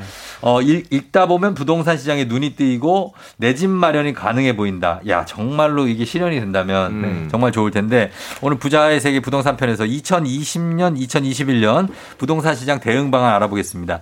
요즘에 뭐 많습니다. 매매나 전월세이 전환되면서 음. 막 고민하시는 분도 많고 어, 그래서 부동산에 대해서 좀 나는 좀 알고 싶다는 것부터 시작부터 네. 세밀한 정보까지 좀 알려드리도록 하겠습니다. 네. 단문 오십 원 장문병원의 문자 샵팔구일공 무료인 콩으로 궁금한 점 보내주시면 되겠습니다. 어, 요즘에 부동산 정책이 뭐, 뭐 요즘뿐만 아니지만 워낙에 네. 많이 바뀌었고. 음, 그렇죠. 그리고 네. 시장도 사실 좀 뭐 불안정하다고 해야 되나요?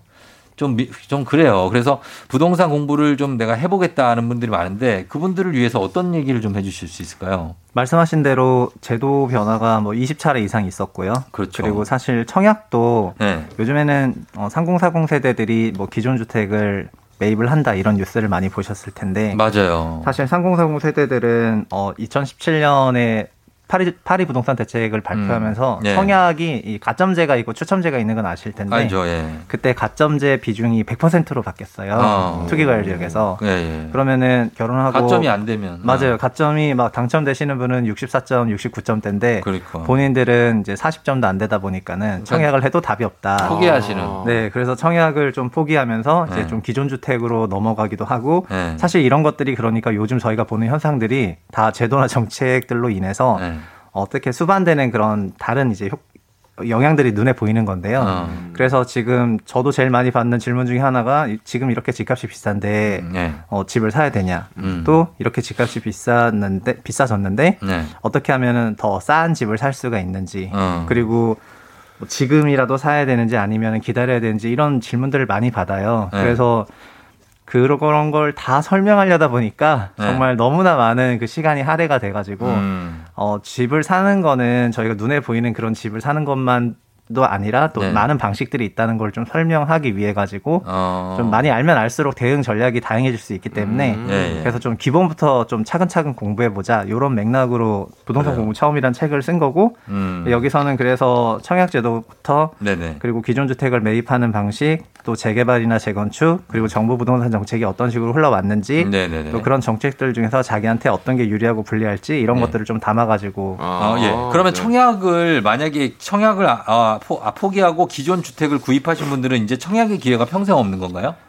아, 저, 아니요 아니요 그 청약은 네. 재당첨 금지 조항이 있어가지고 네. 한번 되시면은 이제 아, 오년 아, 이내는 새로 재당첨이 안 되는 게 어, 일반적인데 그렇죠. 아까 말씀드린 것처럼 또 가점제라는 게 무주택 네. 기간이 길어야 되다 보니까 맞아요. 네, 주택이 있고 나중에 주택을 처분하더라도 네. 무주택 기간 자체가 짧아서 네. 가점제 자체가 높지 못하게 되어 있죠. 아, 그 무주택, 무주택 기간 산정하는 게 네. 그러니까 예를 들어 무주택 기간을 십오년을 살다가 네. 청약을 하려다가 포기하고 네. 집을 샀어요. 네. 그러면 그 전에 십오년 기간이 다 없어지는 겁니까? 네, 지금은 없어지죠. 어, 없어져요. 네네네. 어. 유주택자가 되셔가지고 네. 네, 집이 있으신 상태가 돼요. 그러면 그 이후에는 청약을 하기가 쉽지 않겠네요. 그렇죠, 사실상. 그렇죠? 그래서 지금 네. 오십점대 막 이런 분들이 좀 계세요. 네네네. 저도 이제 사십대인데 네. 제 주변에 한두 명 낳고 네. 살다 보니까 음. 오십사, 오십구 정도 돼가지고 네. 육십점 넘어가면은 어느 정도 가시권이 들어오니까 좀 어. 버틸까, 버틸까, 아니면은 지금이라도 기존주택을 사야 될까, 엄청 이런 고민들이 많아요. 진짜 많아요. 네, 요즘에 맞아요. 이런 고민들이. 네. 그래서 삼기신도시 청약 같은 거 뉴스를 좀 보, 보니까 네. 삼기신도시 청약은 또 막상 어, 민영주택이 아니라 음. 국민주택, 공영 공공주택이라고 그러니까, 해서 그러니까, 예. 어, 정부나 엘에이치 이런 쪽에서 공급하는 주택들이다 보니까 네. 좀 소득 기준에 제한이 있어서 어. 그거에 충족 하면은 좋겠는데 네. 살짝 넘어버리면은 또 청약을 못 넣잖아요. 네. 그러니까는 삼 기 신도시 공급을 계속 기다리는 게 맞는지 막 이런 음. 고민들도 같이 어. 하게 돼가지고 그렇죠. 요즘에 정말 고민이 많은데 음. 그렇다고 누구 하나 뭐 이렇게 해라 저렇게 해라 이렇게 정확한 가이드라인을 주는 사람도 없어요. 없죠. 그렇죠. 그러니까 막 다들 그냥 자기가 알아서 자기가 해결해야 돼, 해결해야 되고 네. 이래서 소위 각자도생 시대인데 좀 네. 어려운 시기인 거죠. 지금. 맞아요. 부모님까지 외면하고 있어요. 부모를. 뭐를? 어, 집 어떻게 되니까 아우 뭐 연락을 잘 안 받으시고 아, 지금 모두가 외면합니다 지금. 아 진짜요? 아 조언을 구할 데가 없어요. 아니 곽수산 씨가 부모님한테 그거를 뭐 기대면 안 됩니다. 아, 본인이 사, 알아서 해야 돼요. 아니 너무 힘드니까. 힘들어도. 아 어, 엄마 혹시 이거 집 지금 사는 집 네. 자가냐 알지 않냐 전세다. 아 그 엄마 집이죠. 그걸 왜 그거 그래요? 아 혹시 모르니까요. 아니 뭐 혹시 모르니까 엄마 부모님 아, 집을. 그러면 안 돼요. 아, 탐하면 안 됩니까? 네, 네. 탐하면 안 탐... 지금부터는 안 돼요. 아, 지금, 아직은 아니에요? 그럼. 사십 대? 본인이 사십 대 아니에요. 그러니까 나중에 결혼도 하고 네. 그런 다음에 본인 집을 이제 장만하는 거죠. 아, 근데 그거 어려울 것 같으니까 그래도 한번 열심히 해보겠습니다, 제가. 네. 알겠습니다. 우리가 네. 옆길로 새, 좀 새는데 네. 이건 나중에 얘기가 할 게 많으니까. 그렇죠, 그렇죠. 나중에 만나서 합시다. 네. 네. 자, 그럼 첫 번째 우리 이천이십 년 어, 부동산 이천이십 년대. 예, 부동산 시장 대응 방안 알아보겠습니다. 핵심 키워드를 묻고 중심으로 답해보는 시간인데요. 자, 시작해볼까요? 네. 자, 그럼 본격적으로 시작을 해보도록 하겠습니다. 이천이십 년대 부동산 시장 첫 번째 키워드. 삼 기 신도시가 일으킬 변화를 주목하라. 자, 서울 아파트 매매가랑 이제 전세가가 너무 많이 올라가지고 음, 네. 삼 기 신도시 기대하시는 분들이 많이 계시잖아요. 네. 이게 공급 규모가 정확히 얼마나 되고 또 입주는 언제쯤인지 좀 여쭤보고 싶어요. 네. 어, 삼 기 신도시로 저희가 잘 알고 있는 다섯 개 신도시가 가장 먼저 발표됐고 네. 그다음에 올해 광명도 발표가 됐고 그리고 네. 아마 이번 달에 추가로 신도시가 지정이 돼서 발표가 될 것 같아요. 어. 그래서 삼 기 신도시는 총 일곱 군데 정도 되는데 네. 저희가 어디에 어디에 어디에요? 삼 기 신도시가 고양 창릉이랑 네. 부천, 대장, 인천, 계양, 하남, 교산, 남양주, 왕숙지구랑 그다음에 어. 광명지구가 있고 네네. 그리고 이번에 새로 한 군데 발표되겠죠. 이렇게 좀 규모 있는 신도시는 육만에서 칠만 세대 정도 주택이 공급돼서 네. 평균 여기 삼 기 신도시 통해서 사십만 호 넘는 주택이 공급이 되는데 네. 저희가 뉴스 보셨겠지만 뭐 용산부터 시작해서 네. 태릉씨씨 음. 어, 이런 서울이나 수도권에 있는 땅들. 공공 네, 맞습니다. 네네. 유휴부지를 개발하겠다는 내용도 다 이거를 수도권 공공 택지란 이름으로 묶었어요. 네네. 그래서 이거 뭐 외교부지부터 시작해가지고 네. 그래서 이 수도권 공공 택지 전체로는 팔십삼만 세대 정도 되는데요. 어, 네. 여기서 이 중에 일부는 뭐 과천이나 이런 데는 뭐 되네 마네 하는 물량들이 있죠. 그래서 음. 삼 기 신도시라고 그냥 다 묶어서 저희가 네. 팔십만 호 정도 된다 이렇게 생각하시면 되고 순수 신도시는 사십만 호 조금 넘는 것 같다 이렇게 어. 생각하시면 되는데. 네. 어, 이게 공급은 본청약은 이십삼 년 이후에 일어나요. 이천이십삼 년. 네, 그러니까 지금 수요는 지금 올라왔는데 예. 청약이 그때 있으면 문제가 되니까 예. 어, 사전청약 제도를 도입을 아, 해가지고 네네. 우리가 삼 기 신도시 계획한 것 중에서 올해 삼만 이천 호 그리고 내년에도 삼만 이천 호 정도 해가지고 사전청약을 음. 받겠다 해서 바로 얼마 직전에 사전청약을 한번 했습니다. 네네네. 했는데 평균 경쟁률 어, 거의 이십 대 일 이상 나왔기, 나왔기 때문에 예. 사전청약이 인기가 있고 괜찮다고 증명은 됐는데 예. 문제는 뭐냐면 음. 공공택지로 통해서 공급되는 주택들은 다 국민주택이 거의 상당히 대부분 예. 이런 주택이다 보니까 네네. 어, 청약 자격 자체가 없으신 분들이 많이 계세요. 아. 근데 이, 그러니까 그러면은 삼 기 신도시 공급돼도 그게 나한테 어떤 기대를 주지 않는 거잖아요. 네네네네. 그러니까 바로 나왔던 얘기가 그러면 네. 삼 기 신도시에 공급될 민영 주택들도 사전 청약을 해달라. 어, 그렇죠. 네, 그래야 그런 주택은 소득 기준이든 무슨 기준이든 없이 가점제든 뭐든 내가 청약을 해볼 수가 있으니까. 음, 네. 그래서 바로 음. 민영 주택도 좀 해보겠다 이렇게 얘기가 나와서 조금 개정할 예정이고 이런 네. 식으로 진행이 되고 있습니다. 어, 그렇게 진행되고 있다. 네. 알겠습니다. 자, 그, 그러면 집값이 추가 신도시가 지정되고 계속해서 이렇게 추가로 땅을 만들어서 지정하면 어, 나중에는 집값이 안정화가 되는 겁니까? 이게 네. 저희가 신도시 이렇게 대규모로 지은 거는 네. 뭐 팔십 년대 말에 노태우 정권 때 음. 일 기 신도시 그때 이백만 호 일산하고 네, 맞습니다. 일산 분당, 분당 평촌 네. 예, 평촌. 네, 이런 데 지을 때 네. 그리고 그때 네. 그 광역시 신시가지도 다 같이 지어졌어요. 아, 그런가요? 네. 저희가 알고 있는, 아까 저희가 사흘 어, 전에 제주도 얘기했는데, 예, 예. 제주도도 공항 쪽에 신제주라고 있는데, 아, 신제주. 노형, 노형이 신제주인데 그게 구십 년대 작품이거든요. 아, 그러니까 요때, 그리고 광주도 그렇고, 대구도 그렇고, 네. 저희가 알고 있는 신시가지가 이때 다 지어져가지고, 음. 전국 이백만 호 공급이 이때 이루어졌었는데. 그때 어떻게 됐죠? 과거를 한번 볼까요? 아, 그래서 팔십 년대 네. 말에 올림픽 한다고 경제가 너무 좋았어요. 네, 그래서 네. 주택가격이 연에 이십오 퍼센트씩 오르다가, 어. 이게 이 년 만에 신 도시가 지어졌거든요. 예, 예. 그래서 구십사 년 정도에 동시에 입주를 하게 됩니다. 저희가 네. 알고 있는 일산이나 분당이나 맞아요, 이런 맞아요. 지역이 다 구십삼, 구십사 년 준공이에요. 맞아요. 그래서 한 번에 준공하게 되고 음. 그 당시 전국 아파트가 육백만 호 될까 말까 하던 때여가지고 어, 예. 이백만 호니까 엄청난 물량이 들어와서 그렇죠, 그렇죠. 주택 매매 가격이 구십사 년도, 오 년도에 네. 어, 바로 하향 안정화하고 아. 구십칠 년에 근데 공교롭게도 아이엠에프 바로 맞아버려가지고 맞아. 아이엠에프 왔어요. 네, 주택 가격 마이너스로 흘러갔죠. 그러니까 다시 네. 막 부양책 내가지고 오, 했고 네. 그때 부양책을 전 국가적인 위기다 보니까 너무 세게 내가지고 음. 어, 이천 년대 초반부터 참여정부 시절에 주택 가격이 폭등하게 되는데 네, 맞아요. 네, 그러다 보니까 네. 저희가 지금 알고 있는 어, 뭐라고 할까요? 동탄으로 대표되는 이기신도시, 화성? 네, 화성 동탄. 네, 화성 동탄이라든가 네. 파주 운정 신도시 운정. 등등 저희가 뭐 김포 한강 신도시부터 어. 하남 하남 미사 네네네 그렇죠. 하남 미사 신도시 다 이런 게 이기 신도시인데 그렇죠, 이기. 그 이기 신도시를 참여정부 말기 때 네. 기획을 해가지고 어 이게 근데 군사정권 때랑 그러니까 노, 노태우 때랑 좀 달라졌 달랐던 거는 네. 이기 신도시를 하려고 하니까 뭐 네. 택지 수용부터 시작해서 절차도 복잡하고 어. 민주화가 좀 많이 진행이 돼가지고 그렇죠 그렇죠 어 진행 자체가 천천히 됐고 네. 그래서 기획은 이천사 년, 오 년에 했지만 음. 실제 분양은 십사 년, 십오 년에 됐어요. 어. 그게 지금 저희가 알고 있는 요즘 입주한 이기 신도시 네 이기 신도시들 네. 이 시기에 대거 입주를 했고요. 음. 그래서 그 이후에 또 신도시가 없었다가 네. 최근에 주택가격이 다시 크게 앙등했지 않습니까? 그렇죠. 그러니까는 이천십구 년부터 네. 삼 기 신도시를 다시 만들어야 되겠다 이렇게 해가지고 아까 어. 말씀드렸던 삼 기 신도시를 다시 기획을 했고 그렇게 네. 하고 있습니다. 그래서 그 텀이 이거 이천구십오 년도에 일 기가 있었고 이제 이천 년대 네. 이제 중반쯤에 네. 이 기가 있었는데 네.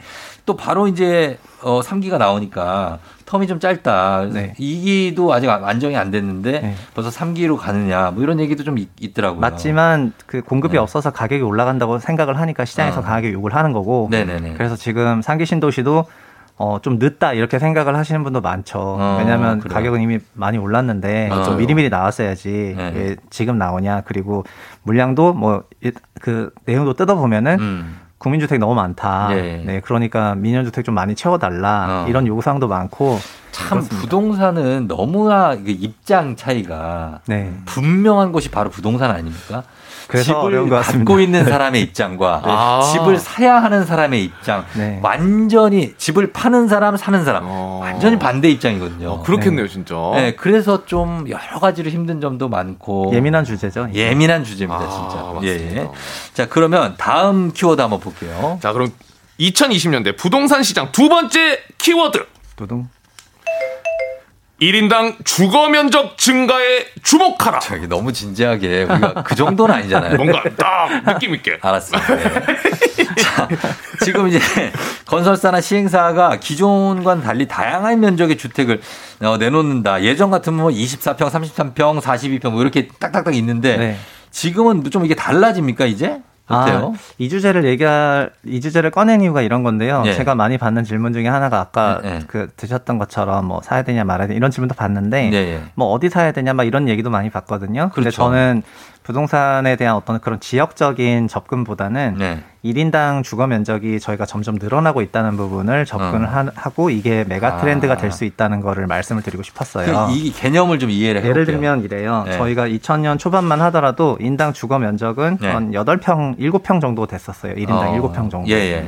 근데 생각하시겠지만 저희는 계속 뭘 사지 않습니까? 맞아요. 어. 그리고 집이 점점 좁아지는 걸 느끼는 거는 한국 사람 다 공통이죠. 공통이에요. 맞아요. 왜냐면 저희가 계속 뭘 사고 잘 안 버리기 때문인데 네, 실제로 네. 집안의 가전 가전 제품부터 시작해서 그 네. 종류도 다양해졌고 그렇죠. 어, 점점 인당 소요 면적이 늘어나고 있습니다. 음, 주거 아, 쪽에서. 내 물건들이 많아진다. 맞습니다. 그리고 네. 얼마 작년 같은 경우에는 뭐 코로나로 재택까지 한다 이래가지고 네. 집에 그런 다른 업무용 공간이 필요하면서 등등 집이 점점 많은 기능과 공간을 음. 요구하고 있는데 네. 그, 그러다 보니까 그거를 일 인당 주거 면적이라고 저희가 하고 있는데 예, 예. 이거는 일 년에 음, 한 영점오 평씩 늘어나고 있다고 생각하시면 됩니다. 음, 그래요. 네, 그러면 저희가 지금 현재 작년 기준으로 한국 평균 일 인당 주거 면적이 딱 십 평이거든요. 십 평. 네, 딱 십 평. 그러면 삼 인 가족이다 하면은 삼십 평. 그렇죠. 네. 어, 많이 넓어진 그게, 거네요. 네, 마, 많이 넓어졌지만 네. 그게 좀 오이시디에서는 제일 하위 등수예요. 아, 그래요? 네, 저희가 좀 좁은 집에 살고 있습니다. 땅이 좁잖아요.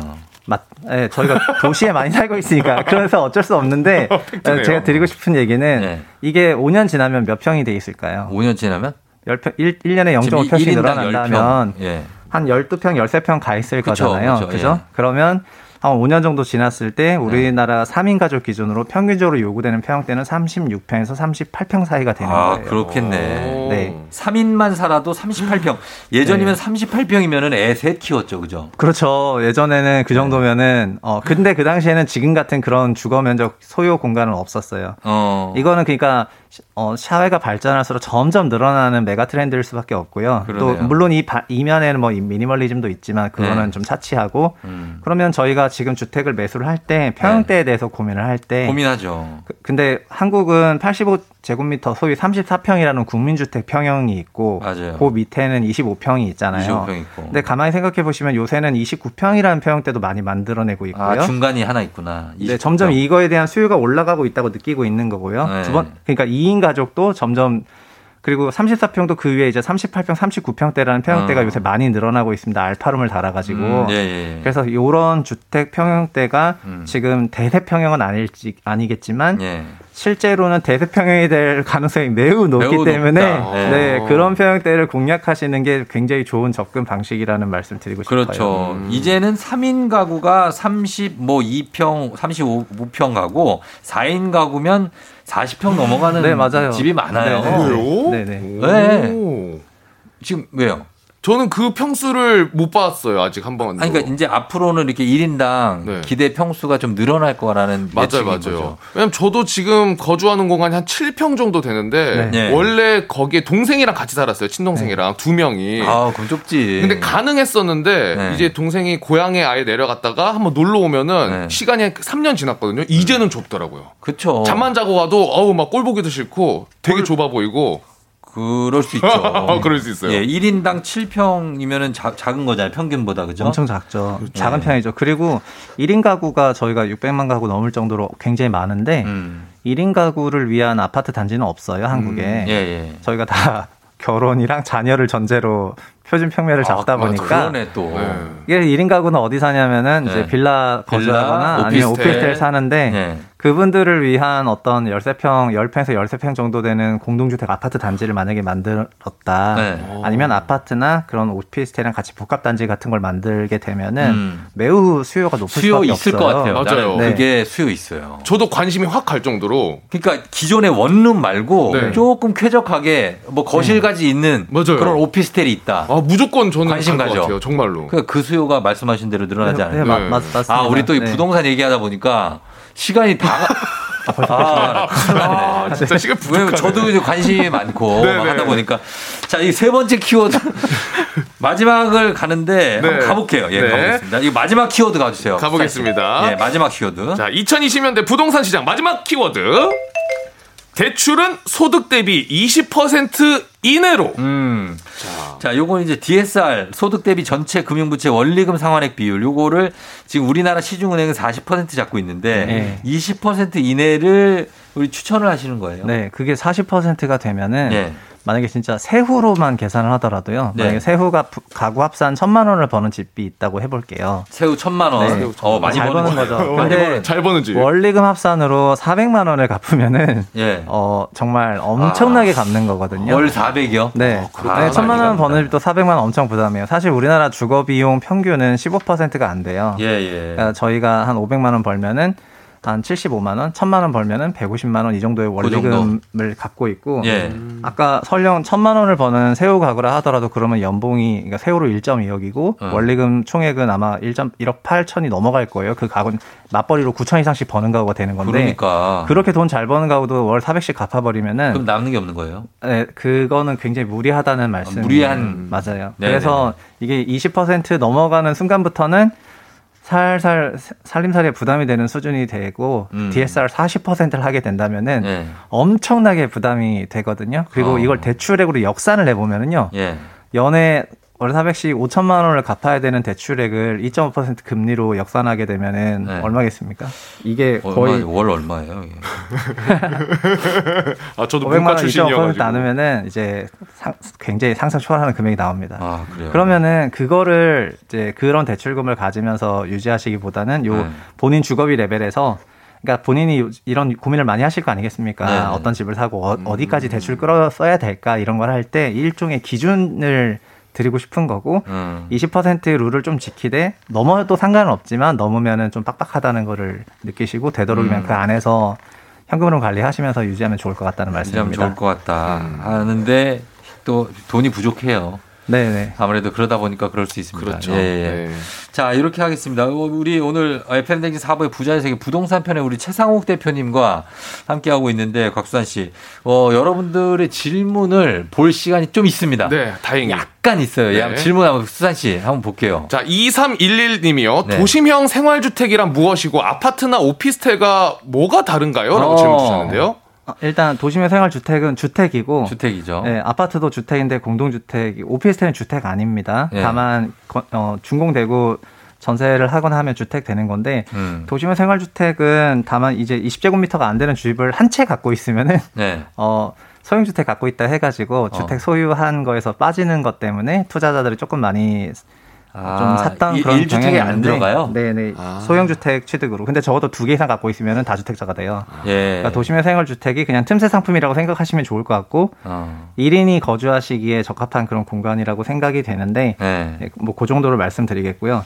그리고 음. 수도권 인천이 궁금하다고 하셨는데, 현재 예. 기준으로 인천 송도뿐만 아니라 올해, 작년도 그렇고, 겨, 올해도 그렇고, 경기도의 주택가격 상승률이 매우 높고, 예. 어, 경기도 지역이 저희가 알고 있는 거랑 다르게, 주택 보급 정도가 전국 지자체에서 가장 낮아요. 예. 아파트는 굉장히 많이 지었는데 음. 그 가구가 증가하는 속도와 인구 증가하는 속도가 경기도가 압도적이다 보니까 그렇죠. 어, 매우 좀 타이트하거든요. 서울보다도 타이트해요. 공급, 맞아요. 공급 수준이. 예. 그래서 경기도가 지금 그런 부분이랑 합쳐진 거랑 또 지금은 이제 고가 주택이나 초고가 주택들만 저희가 뉴스에서 많이 접하긴 하는데 네. 고가나 초고가 같은 경우에는 주택 가격이 약간 정체가 되고 있거나 네. 뭐 신고가를 기록하더라도 미세하게 신고가를 음. 기록하고 있는 반면에 구억 원 이하 주택 같은 경우에는 어 정말 엄청난 상승세를 보이고 있긴 하거든요. 특히 네. 육억 이하 주택에서 매우 큰 상승세를 보이고 있어가지고 음, 이것도 예. 수도권 주택 공급 부족이랑 연결되는 현상인 것 같고요. 예. 그리고 오피스텔 공급량이 많아지는 거는 오피스텔이 요즘 주택 관련 규제와 이런 게 많다 보니까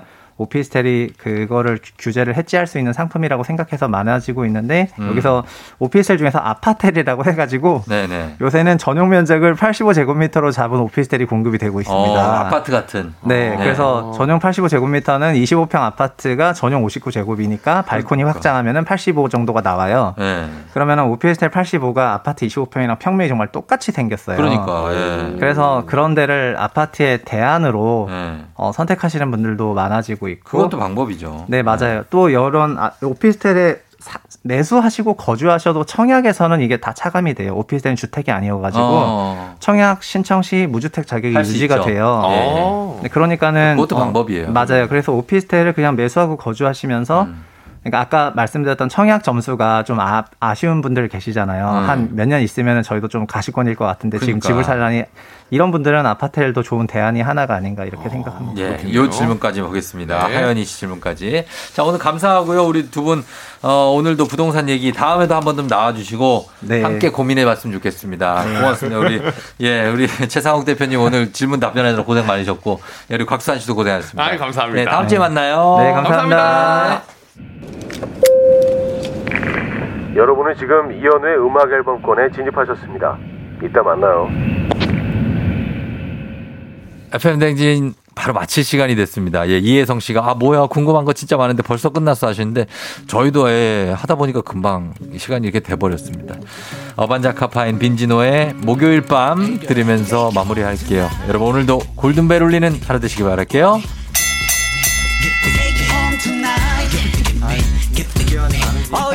자, 노래 정정합니다. 예, 투피엠의 우리 집이죠. 자, 우리 집 들으면서 마무리할게요. 여러분, 안녕.